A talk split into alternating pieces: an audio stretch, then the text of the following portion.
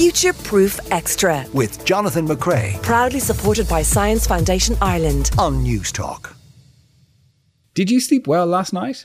What does that even mean?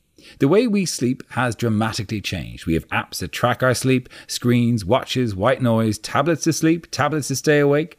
Katie Coveney is a senior lecturer in sociology at Loughborough University in the UK. She's a medical sociologist with expertise in social and ethical aspects of medicine and healthcare. She's also the author of Technosleep Frontiers, Fictions, Futures, a book that examines the relationship between sleep and technology. She joins me now.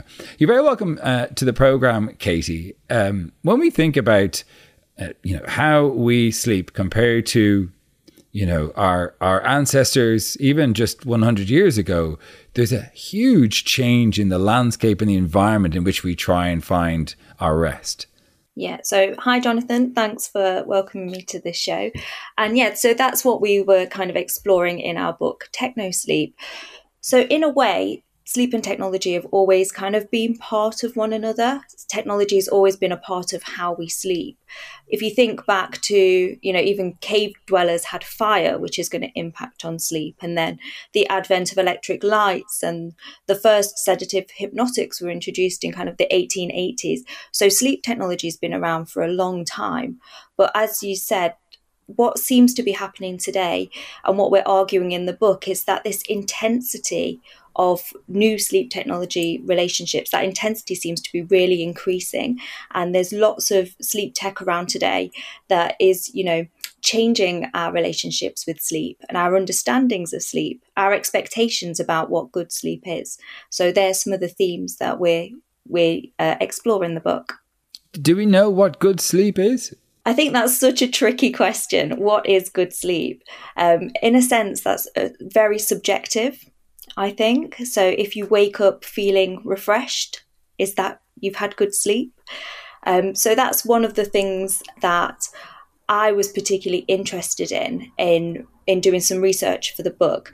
So um, I tracked my sleep for about a year as part of the research for the book, and we write I write about that in one of the chapters. That's and did you find like a there was yeah. a correlation between how you felt and the the number of deep sleep cycles that you had, for example? Yeah. So um, so I wore a, a, smartwatch anyway, so my sleep was being tracked anyway. And when we decided to to do this project, I thought I'm going to really have a look at this this sleep data, and I was really interested in that. I wanted to see how sleep tracking felt and what it meant to me. Um, and how this data impacted on me. If there was that kind of correlation there between what my sleep tracker was telling me and um, how I actually felt when I woke up in the morning. So I'll just say I tracked my sleep um, from the summer of 2020 to the summer of 2021. Uh, um, which was when we were all in lockdown and the COVID pandemic was going on. Um, so there was lots of things impacting on my sleep as well at mm. the hmm. time. I also had a new baby, so my sleep was very turbulent. um, and one of the things that did surprise me was when I was tracking my sleep. Um, and I was seeing those numbers around sleep quality, how long I'd slept for, and so forth. I did want to get better sleep, I wanted my numbers to be higher because, as you can expect, with a new baby, they, they weren't that great. Um, but at the same time, I really didn't trust or believe my sleep data. So my device kept telling me that my sleep was okay. It was never good, it was never great, but it was okay. But I felt awful a lot of the time when I woke up in the morning. I felt quite terrible. I'd been awake all night. And I used to get quite annoyed at that, at that kind of disjuncture between the numbers and how I actually felt the next day.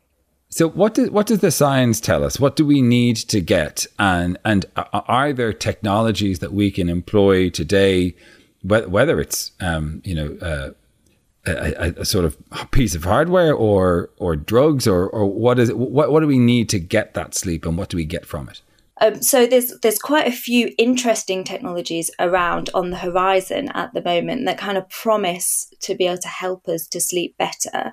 Um, lots of the sleep science points towards having things like um, you've probably heard of sleep hygiene, so having a a nice okay, so there's principles around sleep hygiene that have been around for quite a long time, saying, you know, having a, a good sleep environment is is very important to get good sleep. So, having blackout blinds on your windows, for example, having a nice dark room, having a, a quiet space, having that time for interrupted sleep, giving yourself enough time in bed to get sleep. So having that downtime, um, not watching TV before you go to bed, reducing blue light expo- exposure. So there's lots of things that you can do to try and get um, better sleep that are quite you know mundane and are not expensive and not you're not necessarily cutting edge or anything.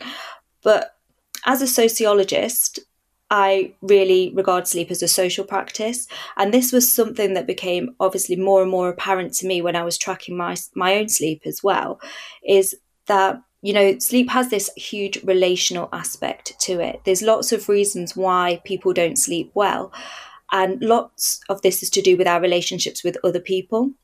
So if you've got a partner who snores, that can interrupt your sleep. If you're like me, you've got young children who wake you up during the night. Um, if you have other family members, there's lots of us that care for our elderly fam- family members now during the night or have phone calls during the night regarding care that wake us up. Loads of people have pets, dogs who sleep in their room with them. Yeah. So, you know, noisy neighbors, busy streets, airplanes going over. So there's loads of things that are completely outside of our control that are disturbing our sleep. They're shaping our sleep routines. And it's really difficult to change those things. Are there no technology that you, technologies that you came across that help mitigate those things? Because obviously, some people can't change where they live. They might live in a, live in a busy street, or they might work the night shift, and so on. Uh, are there uh, are there technology companies working on finding a way to help the brain get the rest it needs? So there's some some really interesting examples of things that are being developed at the moment, um, particularly for people that don't sleep very well. Um, so pe- there's lots of people with sleep disorders for various reasons. Um, so sleeping pills have been around for a long time, um, and they've more recently been joined by wakefulness promoting drugs or alertness promoting medications. So I don't know if you're familiar with with any of those. Modafinil and, and Ritalin, which, which are kind of taken off label by a lot of people, right? I mean, yep. You found this in, in Loughborough University, isn't that right? There was a study. There was a study at Loughborough University. Um, I wasn't actually involved in, in that study, but it was um, looking at modafinil and how it's been used by students. And there's been actually lots of studies across the whole of Europe, across the world, looking at students in particular as a population that might be taking this particular drug as a study drug, but also how people might take sleeping pills and wakefulness promoting pills in combination with each other Gosh. to to optimize their sleep wake cycles. To it sounds to me like something like something from 2000 AD, and I know people balk at the idea of using um, drugs to to get the you know to get sleep when in an ideal world, you know, you you just fall into this um, perfectly quiet room that's dark, and you have eight hours to sleep. Um, you, I understand the motivations for people, but it, it, I, as we've touched on it, it is important to point out that um, you know, uh, modafinil, the, the, the the details on it are sketchy as to whether or not it improves um, your wakefulness, or if it's it, you know, we don't really know in terms of long term taking it to stay awake uh, and then taking a sleeping pill to to go to sleep doesn't sound like the best uh, approach to, to getting healthy sleep. Yeah, exactly. And I mean, I've done a lot of research on modafinil in particular over the past few years, looking at people's perceptions, their opinions around it, around this idea of would you take medication to alter your sleep wake cycle to fit around your work, for example. And most people are not interested in that. Yeah. Most people you Good. know they, they, don't want to be doing that so what we found is that the people that are are taking these medications that would like you say i think it's important to say this is outside of medical authority. It's outside of kind of advice. This this is not what they've been developed for. Mm. they've been developed for treating sleep disorders. But people are taking them in times of crisis like time crisis um, which can come actually again and again and again for people like students around exam periods, for example. So using them to skip a couple of nights sleep and then catch up on sleep after your exam and oh, things. Oh God! It doesn't. Like, what are we doing to students that they have to do that? Is is my question.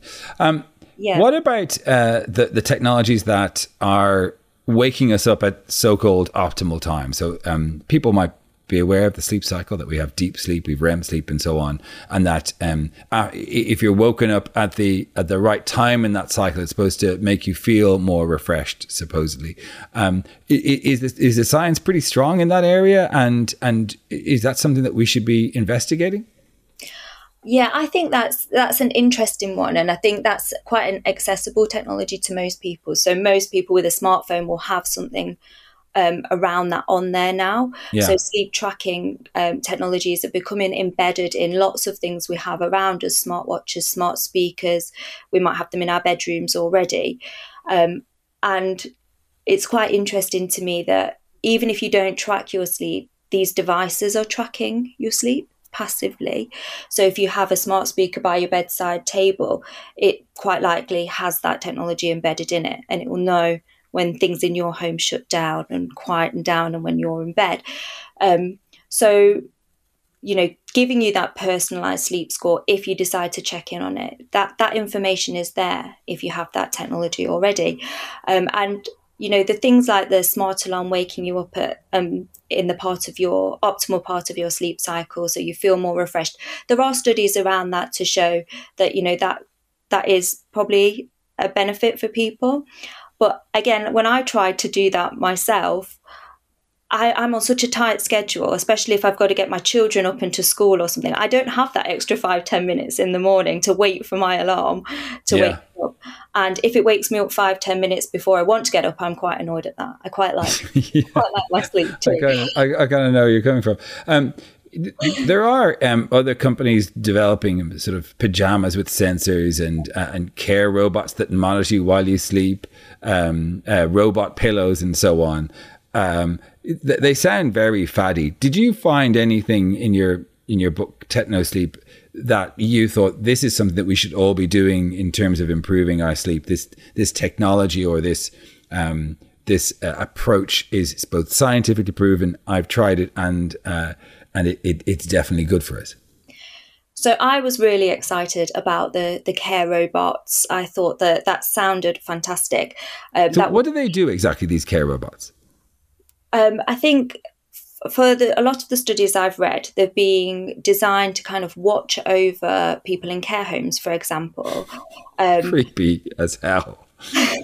But when you look into actually the technology, I think our imagination of what a care robot is, um, like some some kind of android creature roaming a care home. That's really not what they are at all. They're, they're more like sensors embedded in pillows and in fabrics um, and just networked kind of pieces of tech that aren't kind of humanoid care care workers. Um, there's some quite cute little cuddly pet things as well, robotic pets that people can cuddle to to help them feel. It sounds very Japanese. Yeah, um, Japan has been a, fore, a forerunner at the forefront of this for sure. Um, and it, they can be quite useful, actually. You know, if you're in a, a, care home with people with dementia who might get out of bed, go for a wander at night, and just to set off a little alarm or let staff know where people are. So can really see the benefits of it. And I really, really wanted to find evidence in the scientific literature that this was a good thing, that this was helping people, that this was our future. Um, but actually, all the studies that I've read have found that people don't really like them that much. Um, they don't really want to have robots in their bedrooms. That the robots that have been developed, they kind of lack the warmth and compassion of an actual human caregiver, mm. and that's what people want and what people need. Um, so while they're used initially, they end up being pushed aside, or they're locked in the cupboard, or they're forgotten about. So I can't see a big transformation at the moment. Um, but it's one to watch. It's definitely one to watch for the future. There's a sci-fi movie based uh, around that care robot being locked in the cupboard and not being allowed to perform its function. I, I know someone is writing that movie right now. Um, so, uh, in terms of the, you know, the blue light and all that sort of stuff, and and uh, you know, I know we've we've covered it on this program, and lots of other uh, uh, programs cover this, so I don't want to spend too much time on it. But the the, the science on, you know, looking at your mobile phone straight before bed, which I do, and first thing in the morning, which I do, how, how bad is it really? Well, studies have shown that it is uh, it, it, does kind of knock your sleep cycle off kilter. So that blue light is having an effect on our sleep. It is transforming our sleep kind of silently um, behind the scenes. But I think the tech companies know that as well. So there's things that are being developed like ambient light filters for your mobile phone. Um, so you can have amber light instead of blue light exposure and so forth. So um, I wouldn't say we're all necessarily going to have to give up the technology in our bedrooms. The answer seems to be that the tech companies are developing more tech and we're getting more, more tech in our bedrooms instead. But, um, you know, it's up to people whether they engage with those those things or not. You know, you always got that choice to to abandon them if you don't find them useful. Yeah. Um, is it possible that um, in worrying about getting the perfect sleep, we're, we're, we've we've got some people um, who are developing an unhealthy preoccupation with all these things, like perfect nutrition and and get and that, and that stress is actually affecting their ability to get the sleep they're looking for. Yeah, so that's something that's also been written about um, like this this chronorexia it's been called so people kind of getting um, obsessed with their sleep data with their sleep scores getting that perfect sleep and then that kind of playing on the mind and then you can't get the sleep because you're too anxious about trying to have perfect sleep where you know i think we all we all know what good sleep feels like and that's one of the interesting things about studying sleep that it is it's it is this kind of intangible thing like how do we grasp hold of what sleep is? So we might be able to see our sleep materialized through sleep trackers in these numbers and these pictures but that isn't you know it doesn't get to the essence of it for me yeah. Well the book is called um, techno sleep frontiers fictions futures uh, the author is katie coveney katie thanks very much for joining us thank you Future Proof Extra. With Jonathan McCrea. Proudly supported by Science Foundation Ireland. On Newstalk.